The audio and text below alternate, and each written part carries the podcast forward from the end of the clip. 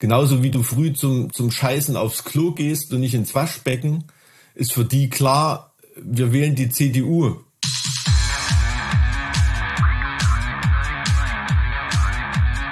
Zart wie Kruppstahl. Mit Mike und Alex.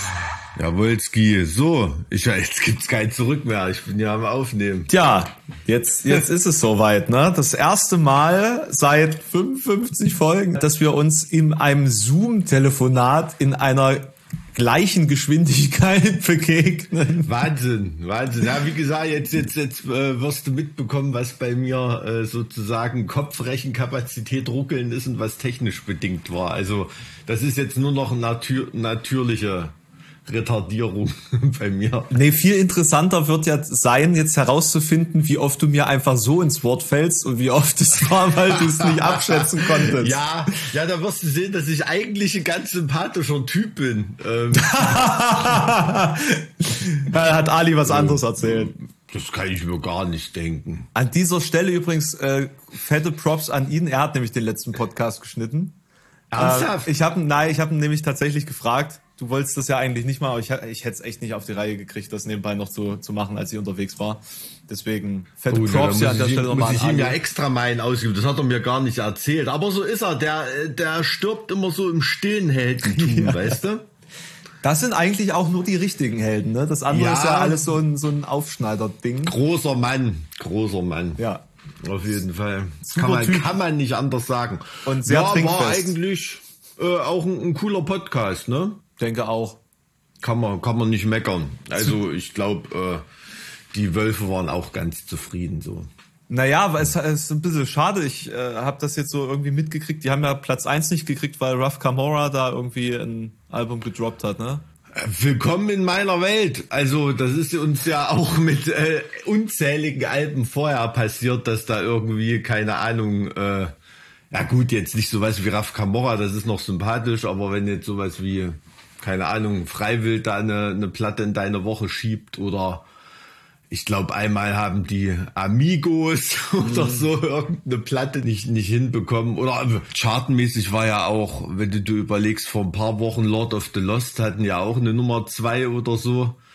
Und äh, die haben, also im Prinzip, wenn man es runterrechnet, wahrscheinlich die Eins nur nicht bekommen, weil das Plattenpresswerk zu dumm war, die Danger da an Platten äh, eher auszuliefern. Ja. Ne? Also das sind dann, das sind dann manchmal schon Sachen, wo einem so dieser Lifetime-Moment äh, vorenthalten bleibt, was teilweise wirklich total random ist. Ne? Also was nie heißen soll, dass da die Band auf eins das nicht verdient hat, aber ist immer dann tragisch für die, die auf zwei oder drei dann rückt durch, durch irgendwelche solche Zufälligkeiten. Wobei Powerwolf natürlich muss da jedem klar sein, ne? Die hätten wahrscheinlich in, in, in 95 Prozent der anderen Wochen mit fliegenden mhm. Fahnen da irgendwie eine Eins gemacht und haben ja auch ja, schon eben. Drei oder vier Nummer Einsen. Also. Aber ist das so? Ich dachte, ähm, es wäre erst eins. Trotzdem tut's mir leid. Geile, geile Platte, coole Band, einen Haufen Arbeit reingesteckt, dann ist so ein Sahnehäubchen natürlich immer noch cooler. Ja, naja, es ist halt schlimm, dass diese Zahl dasteht, obwohl die ganze Relation, die dahinter steckt, äh, gar nicht wirklich bekannt ist. Ne? Also, dass man hm. eigentlich gar nicht so richtig abschätzen kann anhand dieser Zahl, wie krass der Erfolg eigentlich wirklich ist. Ne? Ja, absolut. Absolut. Also es gibt gibt Chartwochen, da hättest du eine Nummer eins gehabt, locker mit der Hälfte der Platten, mhm. die Powerwolf in der mhm. Woche verkauft haben, bin ich mir absolut sicher. Ja, na ist ja bei Büchern genauso. Also ich hätte ja. äh, in dem Jahr auch an verschiedenen Wochen auch eine Eins gehabt, aber äh, meine Kontrahentin hatte halt einfach eine verkaufsstarke Woche, hat mhm. einfach über 7000 Exemplare in einer Woche vertickt, obwohl mhm. das Buch halt schon seit keine Ahnung acht Jahren existiert und die einfach schon über eine Million Exemplare oder 1,4 Millionen Exemplare verkauft hat und man sich so fragt, wer, wer hat das Buch noch nicht? Wer, hm. wer, wer, wer braucht dieses Buch noch? Ähm, lass mich mal ganz kurz äh, hier noch das Fenster zumachen. Ich sehe gerade, ich habe hier bei meiner Klimaanlage das Fenster aufgelassen. Nicht, Dann machen wir mal das Fenster zu. Ich weiß nicht, wie ich dir da jetzt helfen kann. Ich nehme euch jetzt sozusagen virtuell mit und äh, mache quasi stellvertretend für euch, weil ich ja sozusagen die physische äh, Repräsentation in diesem Raum bin, das Fenster zu. Alles klar, na dann fall nicht raus. Der Hallenser Fenstersturz. Na, kommt er wieder? Ach, da ist er, Gott sei Dank. Ich habe schon Angst gehabt, der Hallenser Fenstersturz oder so. Ja, das äh, hätte aber vermutlich keinen kein 30-jährigen Krieg äh, äh, als ähm, Ergebnis. Nee, ähm, aber Sa sachsen-anhaltinischen Influencer äh, ich wollte gerade sagen, der Influencer Erbfolgekrieg, ganz genau. Wer, wer übernimmt, wer übernimmt die Position als nächstes? Äh, merkt man mir eigentlich an, dass ich diese Nacht fast nicht geschlafen habe? Ähm, Geht eigentlich, also, oder? Nee, also im positiven Sinne nicht, weil äh, du glaub, du bist jetzt schon mehr auf Betriebstemperatur, als du sonst manchmal am Anfang eines Telefonats bist. Also du hast scheinbar Kaffeelevel noch oben irgendwie, oder? Ich würde eher sagen, es ist wirklich die direkte Kommunikation diesmal. Also mir, ah. mir gibt das gerade echt was, dass wir einfach auf in dieser Geschwindigkeit kommunizieren können, mit, mit der das im Real Life wäre. Das ist schon Sehr ganz cool, gut. tatsächlich. Na, das ist doch schön. Aber äh, wieso hast du nicht gepennt? Also äh, jetzt jugendfreie Sachen nur bitte. Na, äh, Joey Jordison ist doch. Ach äh, so, äh, ja, ja, so. natürlich, klar. Das äh, dachte ich mir natürlich, dass das ein Thema ist, wo man, wo es da aufgreifen muss. Das bewegt natürlich in der, in der Gemeinde ähm, sicherlich ganz, ganz viele.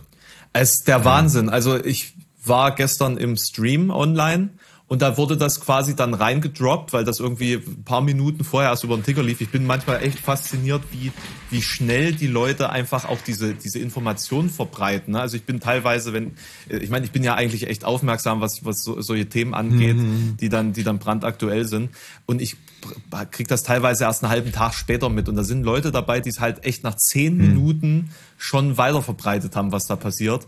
Und ähm, da ist das quasi dann auch wie so eine. Wie ja, so eine ich habe es äh, zufällig gelaufen. auch relativ äh, relativ früh gelesen, äh, irgend, irgendwie eine Meldung und ähm, aber man merkt so richtig, dass das wirklich so eine, eine, eine unglaubliche Meldung war, dass viele Medien nicht sofort eingestiegen sind, sondern da erst auch nochmal im Hintergrund verifiziert haben wahrscheinlich. Ne? Also so diese ersten Meldungen, die da waren, die standen eine relativ ungewöhnliche Zeit alleine im Internet, ne, bevor dann die die entsprechenden Medien, die die das natürlich, also das ist ja Spiegel Online, ne? Das ist ja ein großer Musiker, der da von uns gegangen ist. Deswegen ähm, hat es so ein bisschen gedauert und das, das hatte mir auch so ein bisschen, ich habe da auch erst mal rumgeguckt, Alter, das kann doch nicht sein und äh, dann erst nochmal äh, das versuchen zu bestätigen, aber ja. ja vor allen Dingen, weil man alles, was man, was man gehört hat, war ja eigentlich äh, im, in dem Sinne positiver Natur, dass er, dass er transversale Myelitis überstanden hat und dass er ähm, Drogen, ähm, sein Drogenabusus da äh, losgeworden ist und so. Also mhm. eigentlich hätte es theoretisch, ne, so nach dem, was öffentlich äh, bekannt mhm. ist, gar nicht passieren dürfen. Und ich habe jetzt mal geguckt, er hat halt auch irgendwie seit einem, einem Jahr oder einem Dreivierteljahr nichts mehr gepostet, so auf Social Media. Hat er an sich auch nicht viel, aber mhm. da kam schon sehr lange nichts mehr tatsächlich. Mhm. Und äh, so in, in der Rückschau ist das natürlich ähm, interessant und ähm, naja, wird sich ja, jetzt bei so einem Kreativitätsmaniac weißt du auch nicht, ob dann, wenn da nichts von sich hören lässt, ob dann nächste Woche die, die Bombe platzt. Ja, ob das, ob das so eine Projekt Phase ist, genau. So eine ne, Phase, ob, wo man sich dann einfach. Ja. ja, ja, ne, das ist schon, also, boah, ist auf jeden Fall jemand, der einen begleitet hat, beeindruckt und, und beeinflusst hat. Ne? Also es war auf jeden Fall, ähm, äh, auch wenn es vorgestern passiert ist, die Nachricht gestern war natürlich ein Scheißtag, ne? zusammen noch mit einem Metal Church Sänger natürlich, also mhm. auch eine, eine Band, die, die natürlich ähm, und ein Sänger natürlich nicht so einen Status hat, aber jetzt in einer allgemeinen Metal-Gemeinde, ne, ähm, also Bands wie Metallica oder so, die, die würden nicht so klingen, wenn es Bands wie Metal Church oder so mhm. nicht gegeben hätte, ne? Oder, oder das, das muss man sich schon klar machen. Auch ein mega geiler Sänger gewesen. Also das hat mich schon runtergezogen gestern, auf jeden Fall. Also ähm, Joy Jordison bin ich einmal begegnet, so im, im Tour-Kontext, als wir in Australien auf der Soundwave-Tour unterwegs waren haben Slipknot mhm. auch gespielt. Das, das gibt's doch gar nicht mehr, oder? Soundwave? Soundwave, nee. Also die Veranstaltung als Soundwave gibt's nicht mehr, nee. Also es war ein äh, krasses Ding, ne? Also wirklich, ich weiß es gar nicht, ich glaube 50 oder 60 Bands, zwei Wochen in Australien unterwegs und da gab's auch immer noch so Sidewaves. Wo, wo Side, diesen, hieß das wirklich Sidewaves? Sidewaves, ja, ja, hieß das. Da wurden, also es waren glaube ich vier Festivals oder fünf mhm. in Adelaide, Brisbane, Sydney, mhm. In Perth war, war auch noch eins, ich glaube vier waren's. Und neben diesen vier riesen Festivals mit allen Bands ne, ähm, haben dann immer noch Sidewaves stattgefunden. Das waren dann Clubshows in den großen Städten mit jeweils Bands aus diesem Billing. Da wurden immer so Packages gebildet oder irgendwie. Ne, und dann... Äh, hat man dann natürlich auch mit, mit, mit Slipknot und so zu tun gehabt und war wirklich absolut beeindruckend. Also die ganze Band, ne? Also ähm, wirklich coole Leute. Und ähm, ja, bei, bei, bei Slipknot hat mich immer besonders beeindruckt. Ähm, also als ich damals die Iowa-Platte gehört habe, die erste habe ich noch gar nicht so wahrgenommen, muss ich sagen. Aber die Iowa war wirklich so ein, so ein Schlag in die mhm. Fresse. Ging mir auch so. Ähm, ist halt das Geile und da hat der Jordison halt einen riesen Anteil dran gehabt, dass es eben nicht, obwohl es halt hochtechnisch und fett produziert und was weiß ich ist, hat es trotzdem diese diese, so, diese so, organische Brutalität. So, so ne? Southern nichts, Metal Groove irgendwie. Ne? Ja, da ist nichts auf Klick gespielt oder mhm. irgendwie, ne, das, das, das rumpelt äh, an vielen Ecken und Enden, aber wie, wie unser Ali sagen würde, scheißt sich zusammen am, am richtigen Moment, wo es in die Fresse gehen muss. Ne? Ja, ein Gentleman, und, ein Gentleman und, äh, Ja, nee, also das, das ist, ähm, das ist wirklich so und das, das, das macht die Band, glaube ich, auch so, so, so authentisch und so brutal. Ne? Und da hat sein Drumming natürlich, also man, man hat da gemerkt, dass das, dass das echte Wut, echte Kreativität mhm. ist und nicht jemand, der versucht, da um den Klick rumzutänzeln und da noch irgendwie ein Kabinettstückchen zu machen, sondern und äh, die, die Projekte, die er danach gehabt hat, das war ja eigentlich auch, kann man nicht sagen, dass das scheiße war, ne? Waren wirklich interessante. Aber, aber, also, also beispielsweise Sinsanum fand ich dann aber wirklich zu technisch. Also das das hatte dann diesen Groove irgendwie nicht mehr. Da konnte ich nicht. Nee, mit nicht Slipknot hatte das glaube ich nicht zu tun, aber trotzdem ja. hat es, ja, für mich hat es eher so eine kalte Düsternis ausgestrahlt. Ja, kalt, ist, ja, kalt. Das kalt. ist das, was mich, was mich da eher beeindruckt hat dran, ne? Also es hat nicht diese, ähm, diese Slipknot-Keule gehabt, sollte es ja auch nicht haben. Mhm denke mhm. ich. Also war, glaube ich, ein anderer Ansatz. Ja, es ist, ist halt immer, ne, ich glaube, das, das ist dann auch der Fluch, wenn du dann äh, diese, diese eine große Sache gemacht hast, dann äh, kommen alle, die sich dann mit den anderen Projekten auseinandersetzen, irgendwie mit dieser Brille äh, und, und begutachten das dann auf eine andere Art und Weise, als wenn du jetzt einfach damit äh, loslegen würdest, glaube ich. Naja, ja. naja, klar, ja. absolut. Aber das ist ja auch das, auch das Besondere bei Slipknot, ne, dass das halt eine Band, also dass das wirklich Individuen waren, die absolut zusammengepasst hat. Ne? Also wie die Gitarristen auf das Drum spielen, wie der Sänger dazu singt oder so. Das hat man, was weiß ich, in 50 Jahren gibt's da zwei oder drei Bands, ähm, mhm. wo das, wo das mhm. so funktioniert. Mhm. Muss man, muss Sag mal, wie, wenn wir jetzt gerade von Hiobs-Botschaften sprechen, wie, wie realistisch siehst du jetzt unter der Perspektive äh, unser gemeinsamen, unseren gemeinsamen Ausflug zum Dynamo? Ähm, meinst du jetzt unter Corona-Bedingungen? Mhm.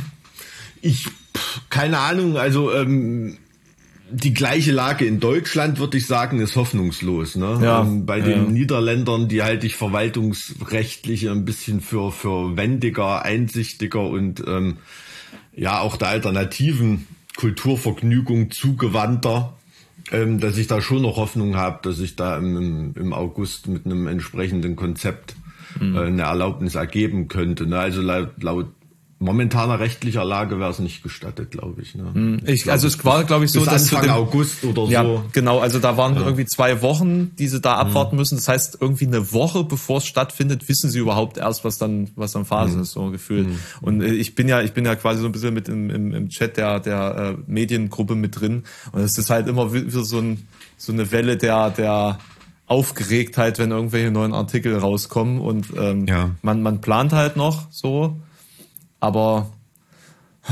na gut, mit diesem Festival in Utrecht, da, das hat natürlich nicht geholfen. Ne? Das ist natürlich dann ein gewichtiges Gegenargument. Ähm, da kann man auch nicht unter dem Motto sagen, ja, lass doch mal checken, lass doch mal ausprobieren, was mhm. passiert. Ne? Mhm. Also ähm, das ist ja sozusagen schon geschehen.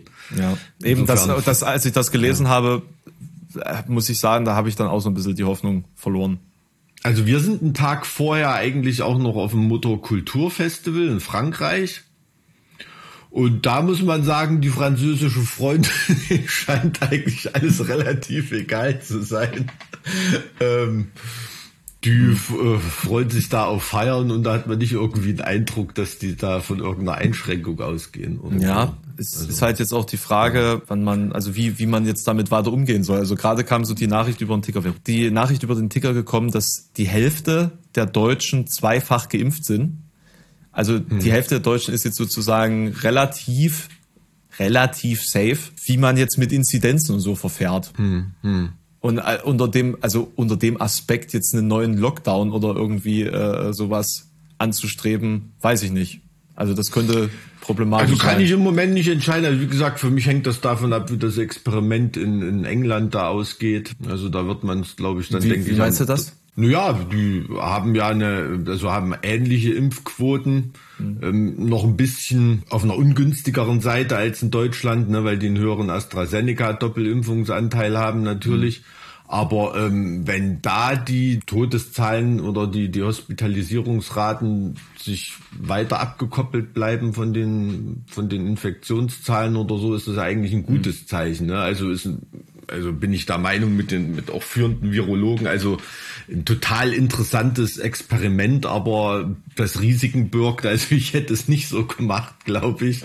Aber dementsprechend muss man dann natürlich jetzt gebannt und gespannt dahinschauen, mhm. wie das da weiterläuft. Also das ist für mich der, für mich die, die, ja, die Nagelprobe. Mhm. Ich, ich würde halt äh, tatsächlich auch vermuten, dass die Stimmung auf den britischen Inseln so schlecht ist, dass du das halt auch irgendwie als Aufrechterhaltung des zivilen Gehorsams oder so umsetzen musst, mhm. nach allem, was da gerade irgendwie schiefgegangen ist die letzten Jahre äh, und Monate. Also Vielleicht ist das auch immer nur wieder die Betrachtungsweise, die man bekommt, wenn man in Deutschland Presse liest zur Situation auf den britischen Inseln, aber da scheint ja ja ja, ne, da, also war neulich in der äh, in, in der in der Taz ein, ein relativ interessanter Kommentar, der Boris Johnson mal aus einem ganz anderen Licht beleuchtet hat und da relativ positive Sachen auch gefunden hat. Derjenige, der das geschrieben hat, war so der Meinung, ähm, so dieses ja, wie soll man sagen, ähm, intellektuellen Trump-Bild von Boris Johnson,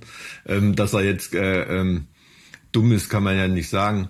Nicht so ganz stimmt, hat so ein bisschen versucht gerade zu rücken. Waren ein paar interessante Aspekte eigentlich dabei. Man kann ja auch wirklich nicht sagen, dass jetzt alles total schön ist an der EU oder so, ne? Aber ob man deshalb nun unbedingt gleich austreten muss, naja, ähm, sei mal dahingestellt.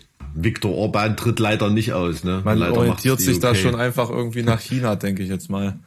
Das äh, ist dann halt zu verlockend. Ja, also da, oh, das, das, das ist jetzt wirklich gerade geopolitisches Stammtischniveau. Ne? Naja, ich war, du, ich war, in, ich war, ich war vor zwei Jahren in Manchester und ähm, bin da mit einem mit einem Uber äh, zurückgefahren. Und äh, in, in Manchester werden extrem viele Hochhäuser gebaut. Hm. Äh, obwohl das eine Stadt ist, die eigentlich jetzt nicht so Hochhäuser hat eigentlich. Hm. So, hm. die bekommen so richtig CBD. Und ähm, der Uber-Fahrer erzählte mir dann, dass das quasi alles äh, chinesische Projekte sind und das eigentlich überall im Land genauso aussieht. Hm. Und äh, wenn man sich so mal die äh, die Bestrebungen Chinas anschaut mit der mit der neuen Seidenstraße und so.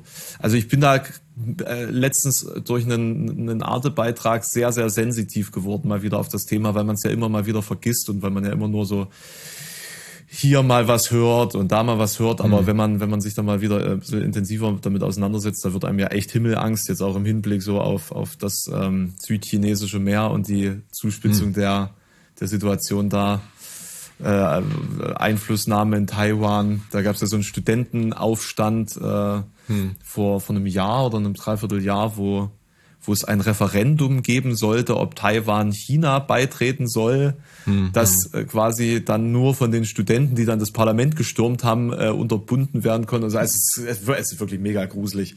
Und äh, wenn man auch jetzt bedenkt, dass Taiwan sozusagen die militärische Unterstützung von Japan und Amerika zugesichert bekommen hat, falls da irgendwas passiert, also wenn er und, und, und China das sagt, es ist sozusagen ihre Agenda, Taiwan wieder einzuf sich einzuverleiben. Also es ist sozusagen ihr politisches Ziel. Es ist alles echt gruselig. Und ja, aber da musste, also wenn du da mal in die, ne, also ich bin nicht der Meinung, dass Geschichte sich, sich wiederholt oder so, aber man kann da schon Lernen draus ziehen, ne? Und eine Lehre aus dem Kalten Krieg, es war immer das Dogma, das ist ja auch das, was die im Baltikum oder so nicht, die auch einen militärischen Beistand der NATO garantiert haben oder so, dass in einer wirklichen Welt Atomkriegs, ähm, Szenario war es im Kalten Krieg immer eine unausgesprochene Wahrheit, dass zum Beispiel die USA für Berlin New York nicht opfern wird. Also ganz klar, brichst du wegen der Stadt einen Krieg vom Zaun, der auch die, die Vernichtung von, äh, von deinen Territorien bedeuten würde, unweigerlich bedeuten würde. Und genauso, glaube ich, ist das Säbelrasseln, ähm, konventionelle, weiß ich nicht, ob man sich da wie bei einem Boxkampf auf Spielregeln einigt. Naja, du hast ja, du hast ja in dem Sinne schon einen, einen ähm, einen Cyberkrieg und einen Handelskrieg. Ja, ne, das ist das also ist, das, das ist ja sozusagen klar. schon das schon also da läuft ja schon einiges, was wir überhaupt nicht verstehen oder einsehen Ja, können. Finanzkrieg vor allem. Ja, ne? ja, Also ja, ja. das Lustige ist ja, dass die USA das auch mit chinesischem Geld finanziert. US-amerikanische Staatsanleihen liegen ganz viele in China rum. Ne? Also ähm, das ist immer das Interessante, welche Bereiche da im Krieg sich befinden und welche Bereiche Ja, ja. noch miteinander Ja, verschränkt sind und kooperieren. Ne? Ich Die meine, heutige das, äh, Zeit ist halt deutlich äh, äh, komplexer geworden, als wir schicken da jetzt mal ein Bataillon Truppen vorbei. Naja, das ist so. Also es ist aber auch so im, im, im Zweiten Weltkrieg, wenn du da die Ströme von Rüstungsgütern nachverfolgst oder so über welche äh, Achsengrenzen, die die teilweise noch äh, bis bis weit in Kriegsjahre geflossen sind, äh, das ist schon krass. Ne? Also Wie- wie was da alles das? noch möglich war. Naja, ach, gibt, äh, was weiß ich, zum Beispiel sind noch in 40er Jahren irgendwie äh, Flugzeugmotore mit, mit Teilen vom Feinden hergestellt worden und solche Sachen. Hm. Ne? Also ähm, solche Lieferungen sind dann immer irgendwie interessenhalber durchgekommen. Solche Konvois sind nicht angegriffen worden. Ähm, Ach krass, echt, ja? Also Ja, ja, das ist klar. nicht etwas, was vorher gelaufen ist, sondern das lief dann während Während des Staaten Krieges sind im das, sind Krieg das waren. Handelsbeziehungen gewesen, die dann immer noch weiter, weil sie für beide Seiten kriegswichtig waren. Ne? Und, ähm, lässt sich dann im Nachhinein auch noch Mhm. schwer kontrollieren, was davon staatlich toleriert war, was im Prinzip Schmuggel war oder Mhm. so. Ne? Natürlich, klar, aber ähm, das sind, das sind dann so Sachen, das ist, ist schon interessant. Und man muss ja auch überlegen, wenn du jetzt als, ja, als Amerikaner einen Cyberangriff auf China führen würdest oder so, ich möchte nicht wissen, wie viele Teile daran beteiligt sind, die made in China sind. Schon genauso umgekehrt, äh, wie Ja, viel Know-how, was in Amerika ähm, äh, entwickelt wurde, wird von China dafür angewandt. Ne? Ja, die, die, Also die, es die Frage ist halt, die Frage ist halt, ob man auf dem Niveau überhaupt gewinnen könnte, ne? Und das ist doch, glaube ich, der Bereich, der. Nee, da geht's am nicht ums Kriegs- Gewinnen, also da verlieren alle auf so einem Niveau. ne? Das ist ja die, die Weisheit. Auch das, was das Gleichgewicht des Schreckens in, in 60er, 70er, 80er oder 50er Jahren sogar schon ähm, irgendwie da die Welt ähm, in den Angeln gehalten hat. Wie gesagt, ich glaube nicht, dass die ähm, USA in der, Per- mit der Perspektive wirklich eines, eines weltkriegsmäßig geführten Nuklearszenarios, dass die New York Ja, nuklear glaube ich, nuklear glaube ich auch nicht. Nuklear glaube ich auch nicht. Dazu sind, sind auch chinesische Ziele einfach zu crowded. Das macht einfach zu viel Damage, wenn du da zwei, drei Städte triffst. Ich glaube, das kann sich keiner erlauben von denen. Dazu sind Ja, die, klar, die wenn man mal da einen. Flugzeugträger hinschicken und, und was weiß ich, klar, so Mhm. dieses Säbelrasseln, das hat man ja. Also ich denke, man kann da in den Szenarien, die im Kalten Krieg stattgefunden haben, Stichwort Kuba-Krise und, und, Mhm. und sowas, ne, also ich glaube, da kann man schon ganz gut, Also Taiwan ist das neue Kuba, meinst du? ja, jetzt nicht mit Raketenstationierung oder so, das glaube ich nicht, aber so von der von der Bedeutung her als als Zankapfel ähm, kann ich mir schon denken. Wobei natürlich Kuba eindeutig der Sphäre des Warschauer Paktes ein, ein, einverleibt war, ne, oder der Sowjetunion. Das ist ja bei Taiwan jetzt noch so ein so ein Zankapfel, wie das völkerrechtlich da zu sehen ist. Ne. Na, es ist auch nicht von vielen Staaten anerkannt irgendwie, ne? Um China näher an den Kern zu pissen. Naja, klar, nee, natürlich nicht. Also wer will China an Kern pissen? Ne? Das können sich nicht viele leisten heutzutage. In Afrika im Prinzip keiner. Also vielleicht Südafrika, selbst die nicht. Ist einfach so. Also weiß ich nicht, keine Ahnung. Ich bin dann auch immer, wenn, wenn von einer seriösen Quelle Dinge kommen, die ziemlich drastisch sind, was ich ja bei Arte dann halt immer, da bin ich dann relativ easy zu beeindrucken, äh, dann bin ich ähm, auch ein bisschen, also ich denke dann auch langwierig drüber nach über diese ganzen Punkte. Dann ne? schluckt Und- man erstmal, ne? wo man eigentlich was Relativierendes und, und, und nicht, nicht verharmlosend, aber ähm, sag ich mal so in, in, in Perspektive gesetztes erwartet hätte und dann kommt da eine krasse Aussage. Mhm, Also, also Arte, also der Arte-Beitrag, der war schon ein bisschen einschwörend auf diesen Clash of Cultures. Das war schon so, naja, es heißt jetzt wir gegen die irgendwie. Und das finde ich für Arte-Verhältnisse schon heftig. Ähm, Ja, ja. natürlich, klar. Also, so, so, so ist es aber. Das ist die Perspektive und das ist ja auch schon äh, die Realität im Prinzip. Naja. Und äh, Russland ähm, stichelt da immer mal noch so äh, mit drin rum. Oder Na, die so, haben doch so ein, so ein ist- Anti-G8 gegründet. So mit Russland, Pakistan, äh, Mhm. Thailand, äh, irgendwie. Äh, ich finde das Ja, alles das schon. wissen ja auch ganz viele Leute nicht, nicht mehr, dass G7 ja eigentlich mal G8 war, dass da ja Russland herauskomplementiert wurde. Also jetzt, ne, also ich bin jetzt nicht ein totaler totaler Freund irgendwie von den Verhältnissen, die da in Russland herrschen, um Gottes Willen. Gibt schon einige Punkte, an denen sich Putin zu Recht verarscht vorkommen kann. Ne? Das muss man auch so sagen. Da ist auch nicht alles toll gelaufen und ähm, genauso wie in Russland nicht alles gut läuft jetzt gerade. Also. Ja, es ist, man hat halt irgendwie so das Gefühl, dass alles äh, sich zuspitzt momentan. Ja, ja, also mir, mir mir ist halt aber, also ich, ich finde es halt gut, dass ich hier sitzen kann, die Freiheit haben und, und versuche mir einen objektiven Blick da irgendwie zu verschaffen. Ne? Also und, und, und ob da überall in den Ländern wie China oder Russland, ob da auch solche Möglichkeiten herrschen, ähm, da bin ich mir nicht ganz sicher. Also in Russland bin ich mir nicht ganz sicher und in China weiß man, dass es nicht so ist. Ich habe, ich, es kam gerade in dieser Sekunde ein, eine neue Nachricht über den Ticker, die dich vielleicht interessiert. Das BGH bestätigt Strafbarkeit von Cum-Ex-Geschäften. Uh, na gut, das war, also da freut sich eine kleine Staatsanwältin auf jeden Fall. Die, die Frau, die das da so richtig durchgezogen hat, über die habe ich mal einen Bericht gesehen. Ich weiß gar nicht, wie sie heißt. Auf jeden Fall hat die das fast im Alleingang. Krass. Ähm, krasse Scheiße. Also bei House of Cards oder irgendwie so hätten sie die schon lange weggemacht. Zum, zum Glück ähm, ist das nicht die Realität in der Beziehung. Aber ähm, finde ich, finde ich richtig. Also ähm, das ist offensichtlich gewesen, dass das nicht legal sein kann. Ne? Also schon am Anfang, da hätte man noch diskutieren können, ist es eine Steuerlücke, ist es keine Steuerlücke, aber es gibt dann äh, eine Zeit, als diese Geschäfte noch durchgezogen wurden, wo es eindeutig äh, gegen Recht verstoßen hat. Ne? Und Ich muss ja sagen, dass das so ein bisschen vor meiner Zeit war, als ich das verstehen konnte, worum es da ging. Wa- wa- Was genau ist jetzt, wa- was genau haben die gemacht? Na, im Prinzip, im Prinzip ähm, haben die sich bewusst in dem Wissen, dass sie bestimmte Steuern nicht gezahlt haben, haben sie die sich vom Staat zurückerstatten lassen. Das ist so jetzt die Bottomline, wenn man es mal juristisch Ja. ist Ja. natürlich nicht ganz so einfach, ne? Der Vorwurf, warum man sagen kann, das muss strafbar gewesen sein, ist, dass jemand sich was hat zurückzahlen lassen vom Staat, von dem er positiv gewusst hat, dass es nie gezahlt wurde. Das ist eindeutig. Ne? Und da kann man auch einen Haufen Millionen bezahlte Anwälte haben, die da tausendfach drum rumschwurbeln. An diesem einfachen Satz können die am Ende auch nichts ändern. Ne? Da kann man einen Haufen Nebelkerzen zünden und so. Und, ähm, und trotzdem haben sich da Leute eine goldene Eichel verdient und kommen heute noch vor Lachen. nicht Und was, was, was, Also- was bedeutet es jetzt für Maschmeyer? Weiß ich nicht, was das für Maschmeyer bedeutet, keine Ahnung. Also soweit ich weiß, war der jetzt äh, nicht Gegenstand dieses Verfahrens, oder? Na, der hing doch auch bei Cum-Ex mit drin, oder? Der, der war doch da auch involviert. Ja, ja, klar, aber ob er dann nur irgendwie als ähm, ähm, Anleger war, der jetzt die Hände hebt und sagt, äh, sorry, so, ich habe mich okay. darauf verlassen, auf das Urteil von den Leuten, die jetzt verknackt werden, oder weiß ich nicht. Also, dass du Marschmeier im Knast sehen wirst, das äh, sehe ich nächster Zukunft nicht. Ja, das kannst du der armen Veronika Ferres auch nie antun.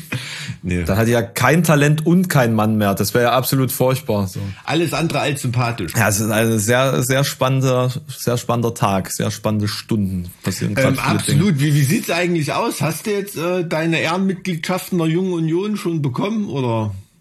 Äh, also äh, tatsächlich wurde gegen mich noch nicht, äh, noch kein äh, Video, äh, keine Videoreaktion produziert vom äh, Hat Amtor noch nichts von, gedroppt genau, genau, von, von Amtor, vom ältesten 20 Jahr in der Welt. Kam, kam tatsächlich noch nichts, aber ich habe auch keine blauen Haare, das habe ich nicht gut bedacht. Also ich hätte da ein bisschen auf, ich müsste ein bisschen auffälliger aussehen für sowas, glaube ich. Zerstörung der CDU war halt das Original. Ne? Ja, das stimmt. Und es ist halt noch mal ein bisschen was anderes, wenn man normalerweise sowas nicht macht. Ne? Also wenn man, wenn man dann so überrascht, so von wegen, ach, normalerweise mache ich Quatschvideos und plötzlich zerstöre ich die CDU. Ist halt so, okay, okay. Na, und wie war Feedback so? es ist der Wahnsinn. Also es ist wirklich richtig krass, was also generell so zumal, die letzten. Zumal es ja auch ein, ein Kompendium war, ne, von Informationen, die es eigentlich völlig frei zugänglich ja, gibt. Das ist alles. Ne, Also und keinem ist es bewusst. was anderes mache ich eigentlich die ganze Zeit nicht. Ich meine, das ist ja jetzt, ich äh, mache Ja. jetzt den letzten Monat quasi ausschließlich solche Inhalte, Hm. wo das erste war K-Pop, das zweite war äh, Britney Spears, wo ich mal die, die ganze Geschichte ein bisschen aufgearbeitet habe und dann kam Hm. TikTok und jetzt ist halt äh, Laschet, also eigentlich total, äh, hat alles Hm. eigentlich gar nichts miteinander zu tun, sondern immer nur die Themen, die mich interessieren und dann grabe ich mich dann rein und habe da einfach Bock drauf, mich immer tiefer reinzugraben und mir die ganzen Artikel durchzulesen. Ich habe einfach Bock drauf. Und ähm, dann kommt das eine zum anderen und dann schlägst du nochmal den Namen nach und dann guckst du nochmal, wo der auf der Schule war und mit wem der dann vielleicht irgendwie was zu tun hatte und so, be- so ergibt sich das, dann halt. Ne? Also, Das Krasse finde ich dann immer, dass gerade da ist Laschet halt wirklich so ein Fall, dass da man- also man, man, man kann nicht glauben, dass diese Puzzleteile so gut zusammenpassen. Ja, vor allen Dingen bei ihm. Also er, er, er wirkt halt so, als wäre er, keine Ahnung, so ein, so ein Optiker-Opa. Oder so, also so, Apotheker, ja, oder ja. Apotheker, also wirklich so jemand, der halt sehr, so ein bisschen konzentriert auf seinen, seinen kleinen Kosmos ist, ein bisschen schusselig ist vielleicht, aber auch niemandem irgendwie gefährlich werden kann oder irgendwas, was im Das Schilde führt, ja, so, ne? das ist ja das, was ihn so, so wertvoll macht für das Finanzkapital. ne? Nee, im, im Ernst, aber sol, solche Typen sind da, also erinnert dich mal an, an Jean-Claude Juncker zum Ja, Beispiel, ne? ja. auf EU-Ebene oder so. Ein mega sympathischer, eloquenter Typ, ne? dem du stundenlang zuhören kannst, der immer einen jovialen Schatz auf den Lippen hat, sofort eine Anbindung zu jedem findet. Eigentlich wird, wird es, könnte man ihn mit so einem Licht beleuchten, wo man nur die negativen Seiten von ihm sieht, wäre der Typ ein Monster, ne? Für was für ein System der steht, wa- was für kapitalistische Freunde er hat und, und, und, und sowas, ne? Und, und, und die Person selber ist die Harmlosigkeit sogar die Sympathie in Person. Ne? Gut, das kann man bei Laschet jetzt, jetzt nicht behaupten, aber der ist wie so ein, ja, wie so ein kleiner Westfalen-Napoleon. Irgendwie kommt der einfach, aber ist der gar nicht so klein. Ne? Ich glaube, da ist 1,76 oder so, habe ich mal gelesen. Er, wirkt auf jeden Fall immer relativ Ähm, Er wirkt klein. immer so. Äh, ein Artikel nannte ihn Arminius. Das fand ich ganz gut. Arminius. Es, Arminius Laschet. Es kann nur einen Laschet geben. Das war ein sehr äh, lustiger Artikel. Oder, na gut, Hör, Hörmann, Hermann der Cherusker. ja, na, ist ja, ähm, ist schon bei Laschet, also ich, ich weiß nicht, also da ist wirklich so eine ganz, ganz komische Mischung zwischen gefährlichen, scheinbaren Harmlosigkeit, die Angela Merkel auch hat, ne?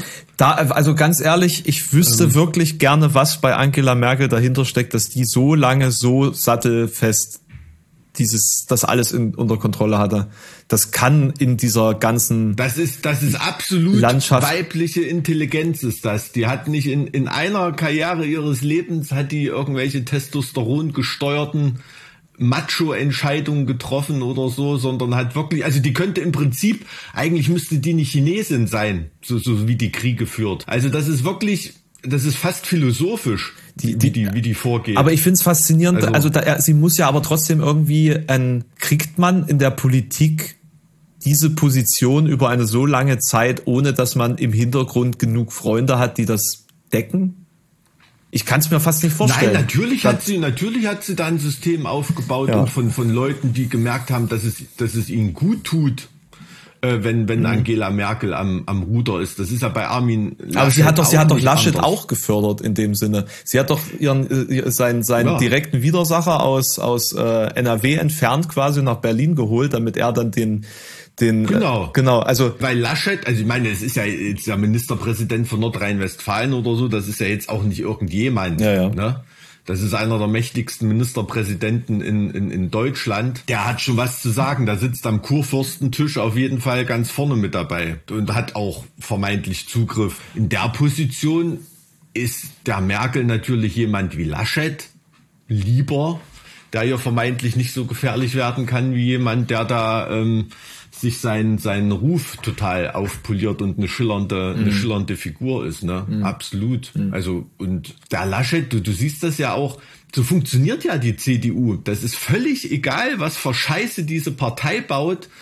80 Prozent der CDU-Wähler wählen diese Partei, weil sie dort ihr Geld in Sicherheit haben. Denen ist völlig scheißegal, was die machen. Die wissen, ihr Geld, ihre Unternehmung, ihre, ihr komplettes System, in dem sie ihr, ihr Leben und ihre Existenz mhm. eingerichtet haben, ist dort in guten Händen. Völlig egal, welche Skandale da drumherum passieren, welche Partei da am Start ist oder so.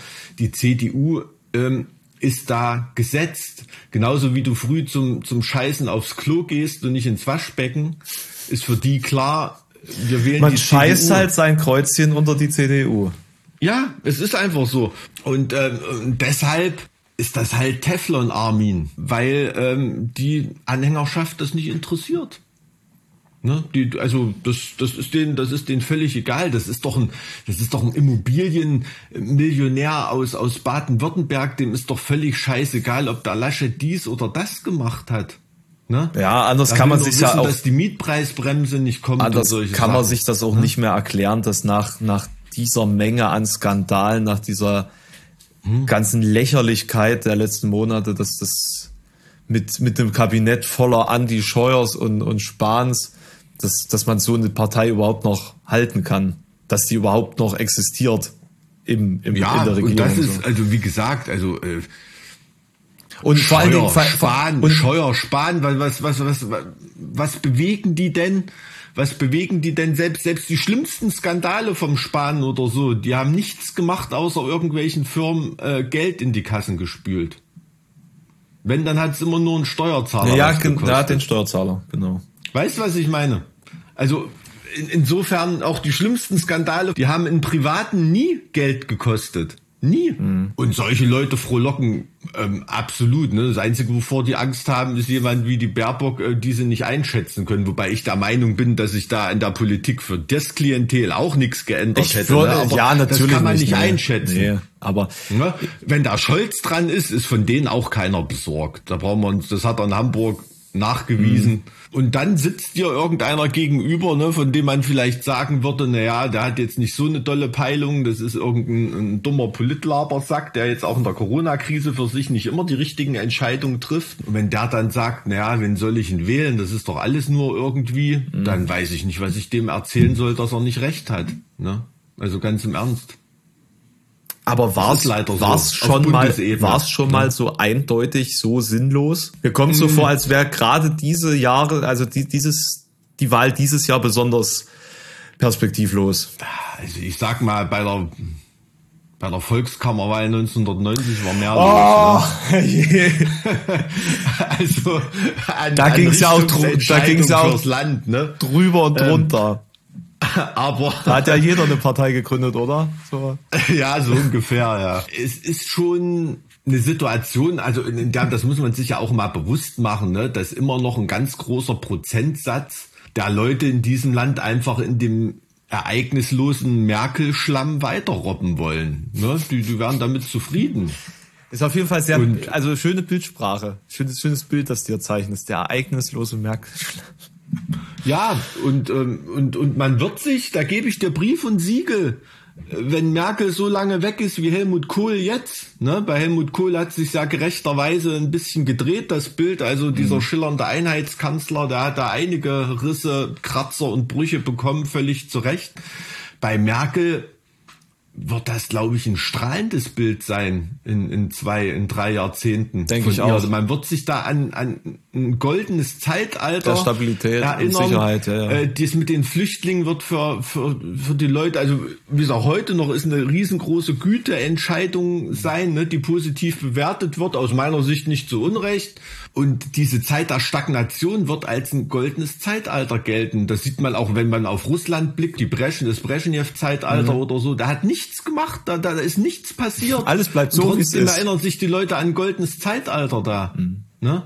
Und, und, und so, so, so ist es eben, weil es da keine Brüche, keine Verwerfungen gab. Und das ist, glaube ich, das, was Laschets ähm, Wahlkampfstrategie ist. Da sitzt im Schlafzug. Das ist aber immer seine Wahlkampfstrategie gewesen. Immer. Das Ja. ist so fast, das ist so krass. Ich meine, wenn er das drauf anlegt, ne, wenn er das von langer Hand so orchestriert, dass es passt, dann Hut ab, beeindruckend.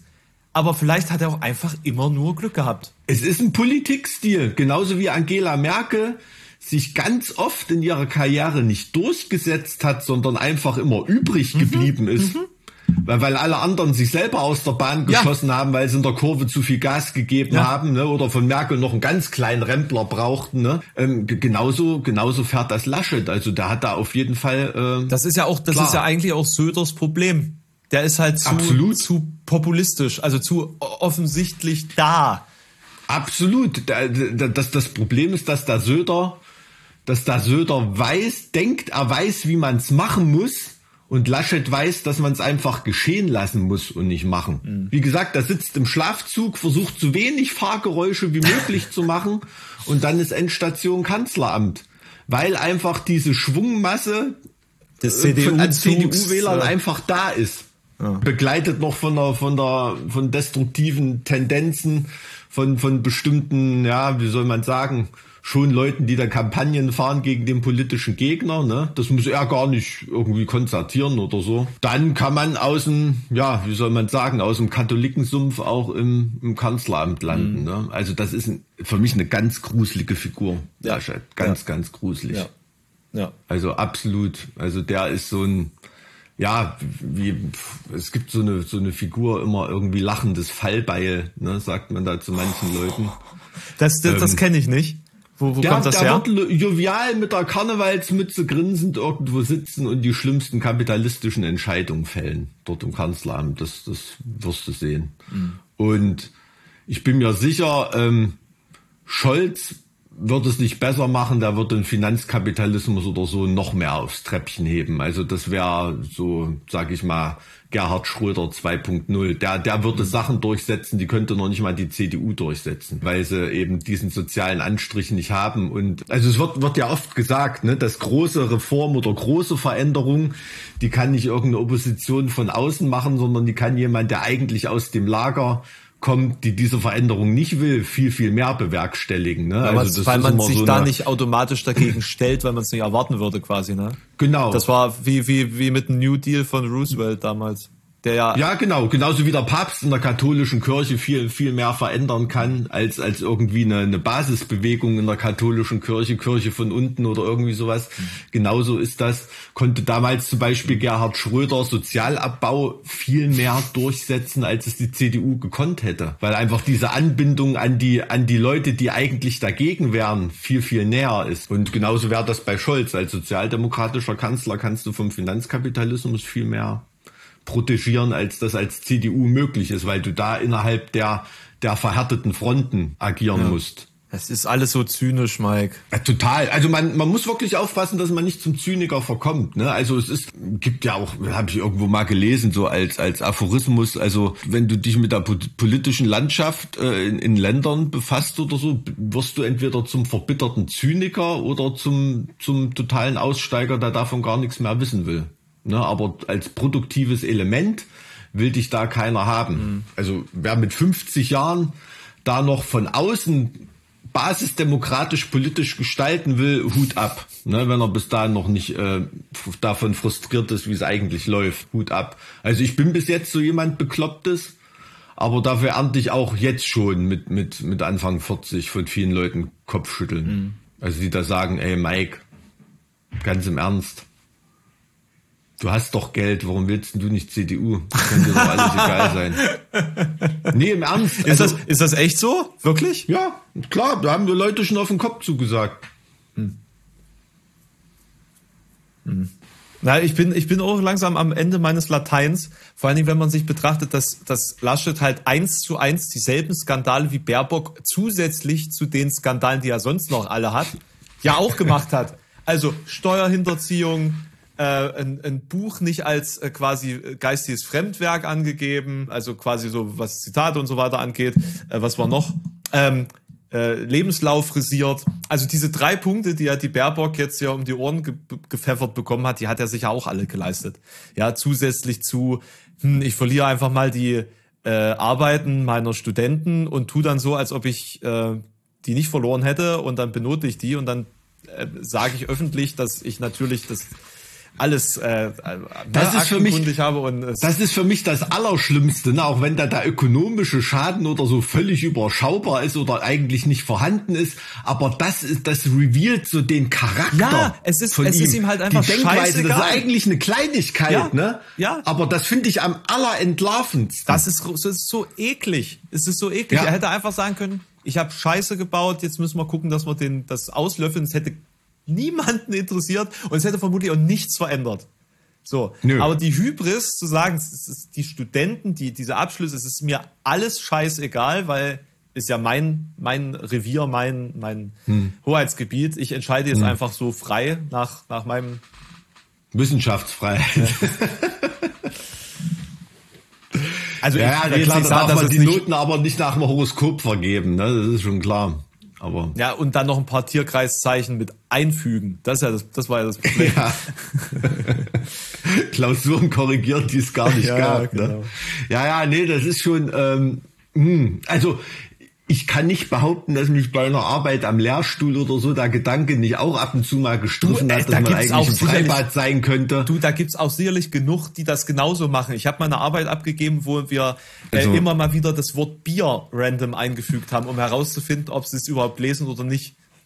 Also ist natürlich nicht rausgekommen. Es gibt, es gibt, Ja. es, es gibt natürlich Dozenten, die das wirklich äh, alles ganz, ganz haargenau bearbeiten, aber es gibt Mhm. eben auch Leute wie Laschet, die das nur haben, um halt ihre Position zu haben und äh, wissen, Mhm. dass sie mit wenig Arbeit auch genauso gut durchkommen wie ihre Kollegen, die da echt Zeit investieren. Absolut. Also und es gibt, äh, da, da, da, das weiß ich positiv. Es gibt Korrektoren, auch Professoren oder also das hat jetzt nichts mit dem den Lehrstühlen zu tun, an denen ich mal gearbeitet habe.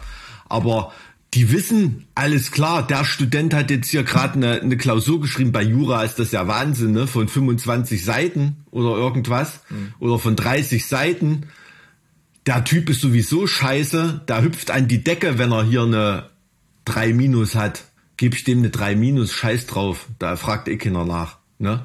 Und dann brauche ich mir die Klausur dann nicht durchlesen. Ist so. Ist so. So funktionieren die Leute, aber die sind halt eben nicht Ministerpräsident von Nordrhein-Westfalen. Ja. Ganz klar. Also gab es mal eine coole Facebook-Gruppe. Ich kann gar nicht so viel saufen, wie ich korrigieren muss. Ähm, also ist schon äh, ja schwierig. Naja. Aber ja, Laschet, ich bin gespannt. Ich bin wirklich gespannt. Also ich ah, bin ein bisschen hin und her gerissen. Also ich kann ich kann's ich kann's nicht glauben, dass dass Gott das zulässt, dass einer im Kanzleramt landet. Ähm, nee. Das ist meine letzte Hoffnung und da weißt du, wie, wie verzweifelt ich bin. Ja, eine Intervention von Gott als Ja. letzte, letztes äh, Ultima Ratio, als Ultima Ratio, um Laschet Vielleicht zu macht er ihn ja zum Märtyrer, man weiß es nicht. Tja. Naja, also, naja. also, Aber war, war, ähm, hast du auch wirklich negatives Feedback bekommen auf das Video, oder? also es gibt tatsächlich auch Kommentare. So, und dann natürlich auch dieses schnippische, naja, dann machst du aber hoffentlich auch ein Video zu Baerbock und zu Scholz. Wo ich mir denke, so intensiv das Leben von Baerbock auseinandernehmen, wie das sowieso jetzt alle schon gemacht haben, um es dann öffentlich in der Welt oder der Bild oder so zu schreiben, kann ich gar nicht. So, Dementsprechend, äh, also das ganze Laschet-Video ist ja eine Reaktion darauf, dass ich jeden scheiß Tag mit irgendwelchen Nachrichten von Baerbock zugespammt werde in, in, in meinem Feed so. Ne? Also ich Ja, lese ja, ich lese ja. ja. wirklich intensiv so die Nachrichten. Und ähm, ich mir einfach dachte, nee, ich habe jetzt einfach mal Bock drauf, mal zusammen zu sammeln, was eigentlich bei Laschet alles so unterm, unterm Teppich Mhm. liegt. Und Scholz, da gibt's sicherlich noch viel mehr zu finden, aber Mhm. ich glaube, das ist nicht relevant genug, um ehrlich zu sein. Nö, ach, das ist ja, was willst du da mit einer, also, ne, wie gesagt, ich darf da nichts Falsches sagen, es ist ja im Prinzip meine Partei. Ähm, wenn Willy Brandt noch leben würde und Kurt Schumacher und wie sie alle heißen. Aber ähm, was willst du da über eine Partei bitchen, die froh ist, wenn sie zweistellige Prozentzahl bekommt? Ich, ich, ne? ich, ich begreife halt auch nicht, wie du immer noch in der Partei sein kannst.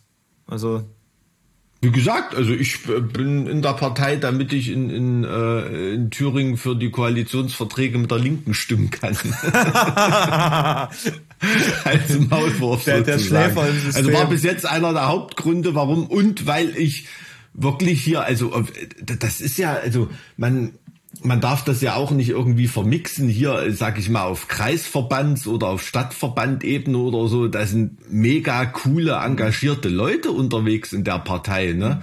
Wenn du denen dann das Parteibuch hinlegst oder so, stößt du dir auch vor den Kopf und, und die gucken dich dann enttäuscht an oder, oder irgendwie. Ich bin ja alles andere als ein aktives Mitglied da gerade, ne, um Gottes Willen. Die Lust habe ich da, da gerade nicht. Also die nimmt mir da die Bundespartei, aber es ist einfach, also das tut einem dann ja auch leid. Ne? Es ist ja nicht so, dass in der SPD niemand leidet unter den Verhältnissen. Die, die, die ehrlichen, die, die ehrlichen und wirklich im Grunde ihres Herzens authentischen Sozialdemokraten, die leiden am allermeisten. Mhm unter, unter, unter dem, was da gerade los ist ne, in, der, in der Bundespartei. Also ähm, absolut. Und selbst wenn es da ein Führungsduo an die, an die Spitze geschafft hat, der Parteichefs, ähm, die ja eigentlich eher so ein bisschen in die Richtung ist, also nicht in die Richtung, in die Scholz ist, sondern eher so back to the roots.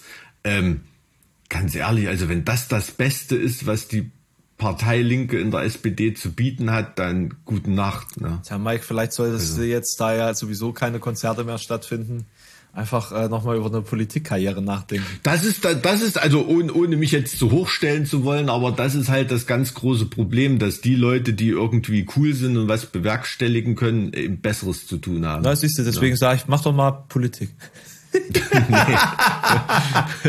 Nö, deshalb, das ist auch ein, ein großer Grund, warum so viele Rohrkrepierer und Amtors und was weiß ich und, und, und Laschets oder so da in der Politik landen, weil die also Leute, Amtor, die Amtor ist kein Rohrkrepierer, Erfolg ist, haben. Also für ja. Amtor würde ich ganz andere Worte benutzen, die aber in einem juristischen Rahmen sehr gefährlich wären für mich und deswegen sage ich es lieber nicht, aber es ist einfach alles nur noch gruselig. Es ist alles nur noch gruselig. Und das gruselig, ja, also gruselig finde ich den auch absolut. Also ich fand diesen, war das ein Posteljahr-Artikel, wo stand, dass die beiden Neonazis sich von dem Foto distanzieren, weil sie wussten, wer das war, mit dem sie sich da fotografiert haben. Das fand ich ganz Also ich glaube, die, die beiden Neonazis sind da äh, von ihrer Gesinnung und von ihrer Menschenfreundlichkeit, glaube ich, die besseren Menschen als, äh, als er. Naja, nee, ist schon, ist schon klar. Naja, also, also schon kein positiver Podcast dieses Mal so richtig. Und auch ein ne? sehr ein politischer, ein sehr politischer. Sehr politischen Haufen böse Todesnachrichten. Ähm, ja, schwierig, aber manche hab, Wochen sind eben so. Ne? Na, haben wir, haben wir was Positives? Also ich meine, ich bin eigentlich, ansonsten bin ich eigentlich recht positiv eingestellt, weil eben auch dieses Feedback auf dieses Laschet-Video super war, weil hm. ich, äh, sagen wir es mal so, ne? Die letzten zwei Jahre meiner Arbeit waren geprägt durch Stagnation, die hm. eben auch durch, durch die Corona-Krise bedingt waren. Äh, und auch so ein bisschen durch äh, Inspirationslosigkeit, weil man halt irgendwo, naja, in 800, 900 Videos alles schon mal gemacht und gesagt hat. Und, und irgendwann mhm. interessiert man sich halt mal für andere Themen. Und jetzt habe ich einfach aufgrund der, der Hoffnungslosigkeit der, der Situation in der Musikbranche mir halt gedacht, ich nehme mir jetzt mal andere Themen und plötzlich explodiert alles. Also es geht einfach gerade so bergauf.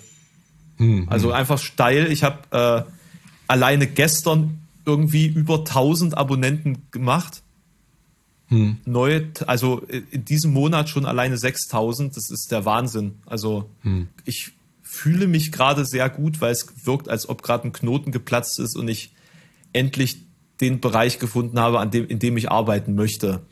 Naja, du, du bringst den Leuten nicht mehr, na, wie soll man sagen, ähm, populärere Mainstream-Themen ähm, nicht innerhalb der Musik, sondern du hast eher so Musikanleihen innerhalb dieser Themen. Ne? Es ist so, so, so ein bisschen geswitcht. Du bist ja immer noch Musik beeinflusst mhm. oder und so weiter. Aber wie gesagt, die, ähm, die, die Politik muss man nicht den Musiker beibringen, sondern den politisch Interessierten vielleicht eher ein bisschen mal Musik erwähnen. Ne? Ja, und dann funktioniert das viel besser. Ja, vielleicht ist das der Twist. Vielleicht ist das der Twist und du hast halt genug Leute, die, die natürlich ja. Musikfans sind, sich aber nicht intensiv damit auseinandersetzen wollen, weil sie es halt einfach nur hören. Also ich glaube, ja, da ist genau. die, die Dunkelziffer ja. einfach viel größer. Und ich merke das ja. Ich bringe ich bring ein normales Metal-Video raus und da ist das die Menge der Zugriffe verhalten. Und wenn ich dann mhm. tatsächlich sowas wie, wie Laschet mache, dann geht's halt steil bergauf, weil die Leute ja da sind. Die müssen mhm. halt nur mit irgendeinem Thema halt äh, äh getroffen mhm. werden. Und wenn die sich halt mhm. momentan auch wegen Corona, ich gehe da wirklich stark davon aus, dass dadurch der Fokus einfach woanders ist, wenn die sich eben gerade nicht mit Musik auseinandersetzen wollen, dann äh, mhm. ist das ja irgendwie auch völlig legitim. Und ich bin einfach froh, dass es sich lohnt, dass man mal eine Woche am Stück recherchiert und produziert und schneidet und die Leute das dann auch ähm, entsprechend mhm. äh, gutieren. So, mhm. das, äh, also das mal, um jetzt was Positives zu sagen.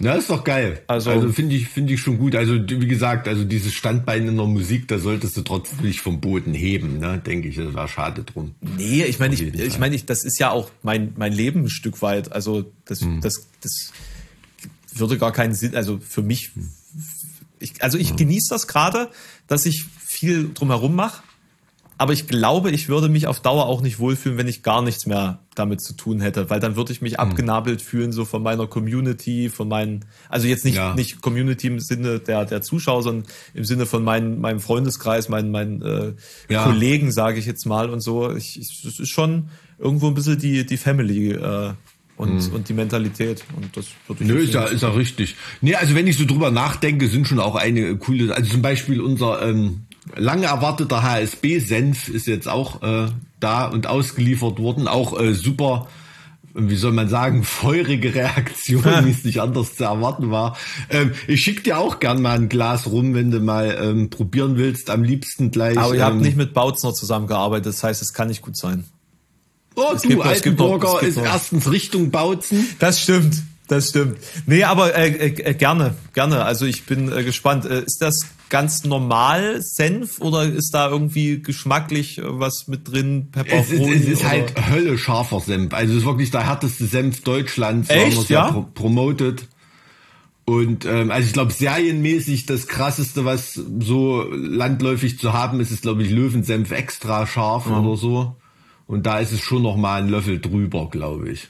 Ja, also und ähm, kann ich kann, kann ich dir gerne mal schicken, schickst mir mal bitte ein Video, ein Reaction-Video. Aber es ist das Geile dabei ist, ähm, da haben wir auch wirklich acht drauf gegeben. Ähm, es schmeckt immer noch wie Senf, ne? Also es ist ein cooler Senf. Du hast so diesen Senfgeschmack und dann ist halt wirklich, als ob da eine Bombe in deinem Mund explodiert, so nach 30, nicht nach, nach 30, 30 Sekunden, Sekunden nach, nee, nach, nach, ein paar Sekunden. äh, 30 Sekunden ist es dann schon weiter unten, wo es explodiert. Aber Cool, also wirklich mega geil geworden. Da freue ich mich richtig, dass da diese, also am Anfang war nur so dieser dumme Spruch, na ey, pff, die machen jetzt ja alle Whisky, Bier, Kaffee, so, die tausendste Scheiße da auch zu machen, weil was können ja. wir irgendwie machen? Und da kam aus irgendeiner Ecke, ich weiß gar nicht, wer es gelallt hat, na, gebt doch eh zu allem euren Senf dazu. Ich wollte gerade sagen, also dahingehend ist das schon irgendwie ganz lustig, ja. Ja, und äh, da haben wir es dann mit einer Grillschürze zusammen ähm, wirklich gut. Also sind wir, ich glaube, ich glaube, ist im Pericon sogar ausverkauft. Ich weiß gar nicht, ob da noch was im Shop zu haben ist. Also ähm, mal gucken, ob wir da noch mal eine, eine Edition machen. War wirklich geil. War nicht ganz einfach, ein schwarzes Glas ranzukriegen. Ach, es ist Glas direkt.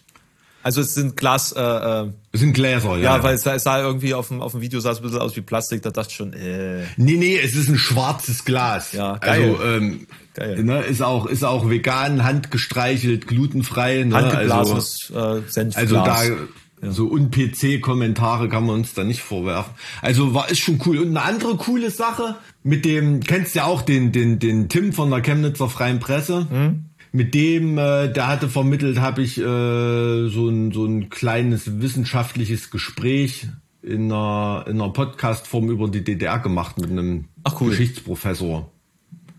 Ähm, das war, also ist ja nichts für die große Masse, ja. ne? das geht wirklich sehr, sehr ins wissenschaftliche Detail und so eher so Nerd-Stuff. Cool. Aber ähm, das hat auch riesen, riesengroßen Spaß gemacht mit Professor Dietrich in, in Berlin, war ich da das hat, hat mir hat mir wirklich hat mir wirklich auch viel gebracht, habe da viel erfahren, konnte auch viel loswerden und hoffentlich tut das, das DDR-Bild mal so ein bisschen äh, im, im, positiven wie im negativen Sinne ins richtige Licht rücken, ja. Mhm. Bin ich mal bin ich mal gespannt, aber das soll natürlich hier unseren Betrachtungsweisen, die aus unserer Erfahrung das DDR-Bild formen sollen, ähm, wirkt das nicht entgegen. Deine Erfahrung, meine Erfahrung ja nicht.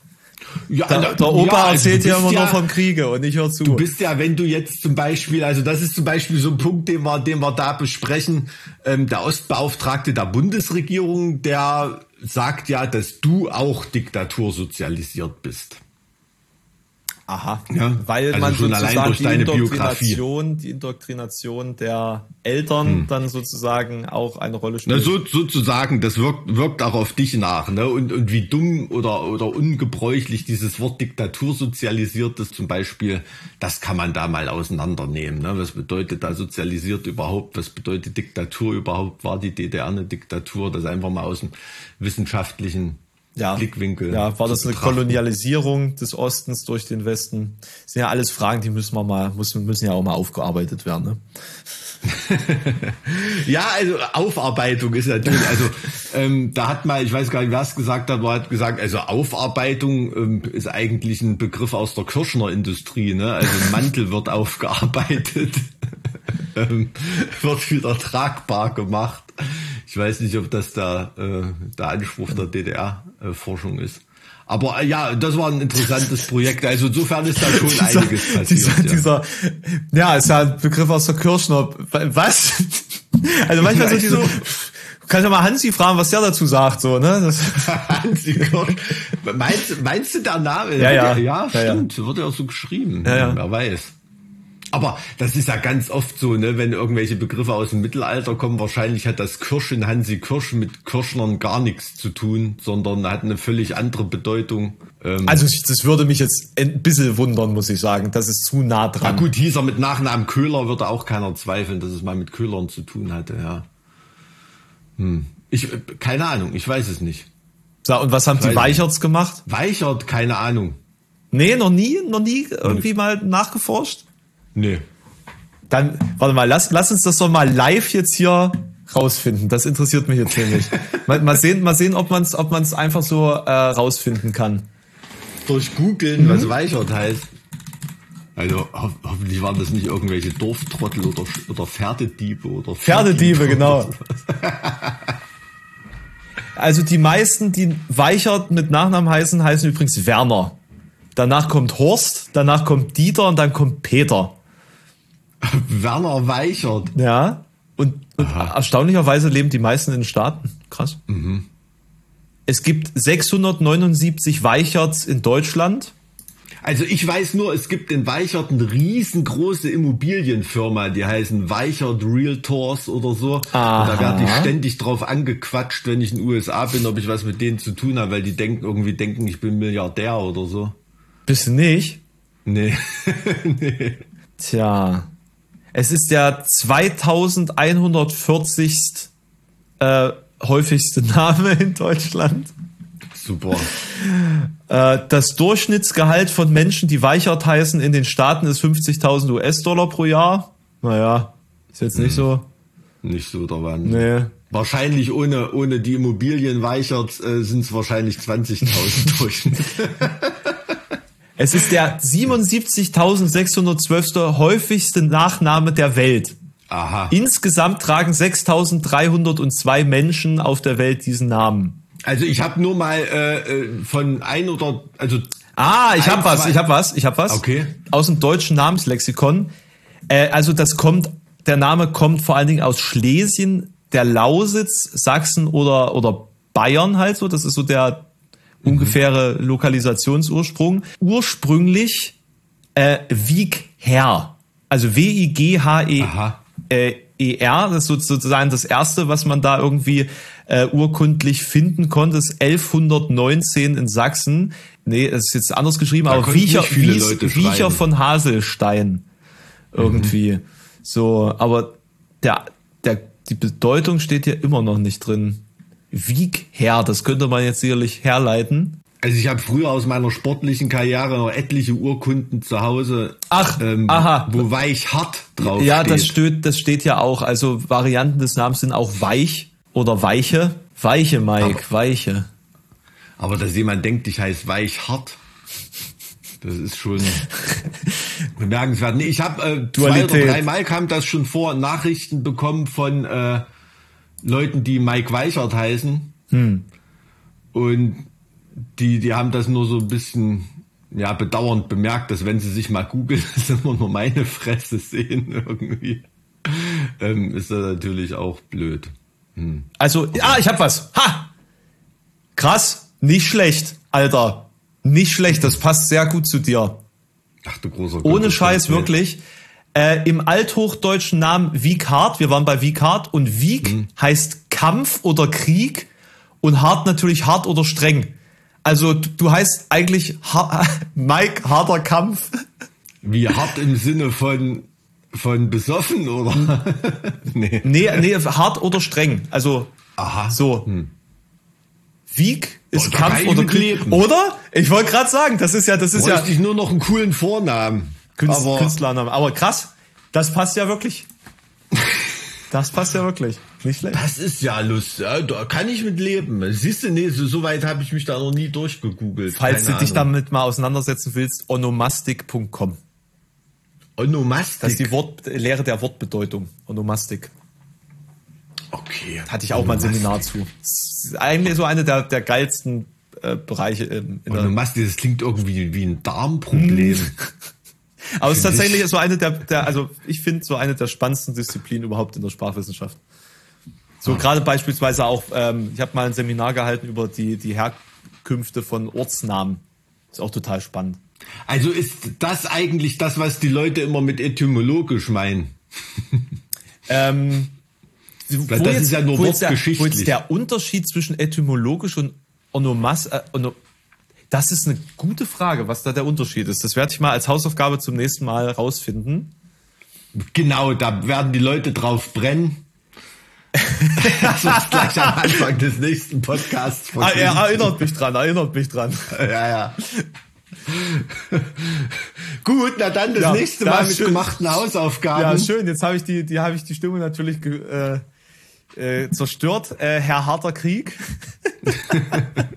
Krieg hart. Krieg hart. Na Sehr dann, gut. bis zum nächsten Find Mal, ihr gut. Lieben, und lasst euch nicht unter, unterkriegen. Hau rein, mein Guter. Tschüss. Tschüss. Finanzkapital.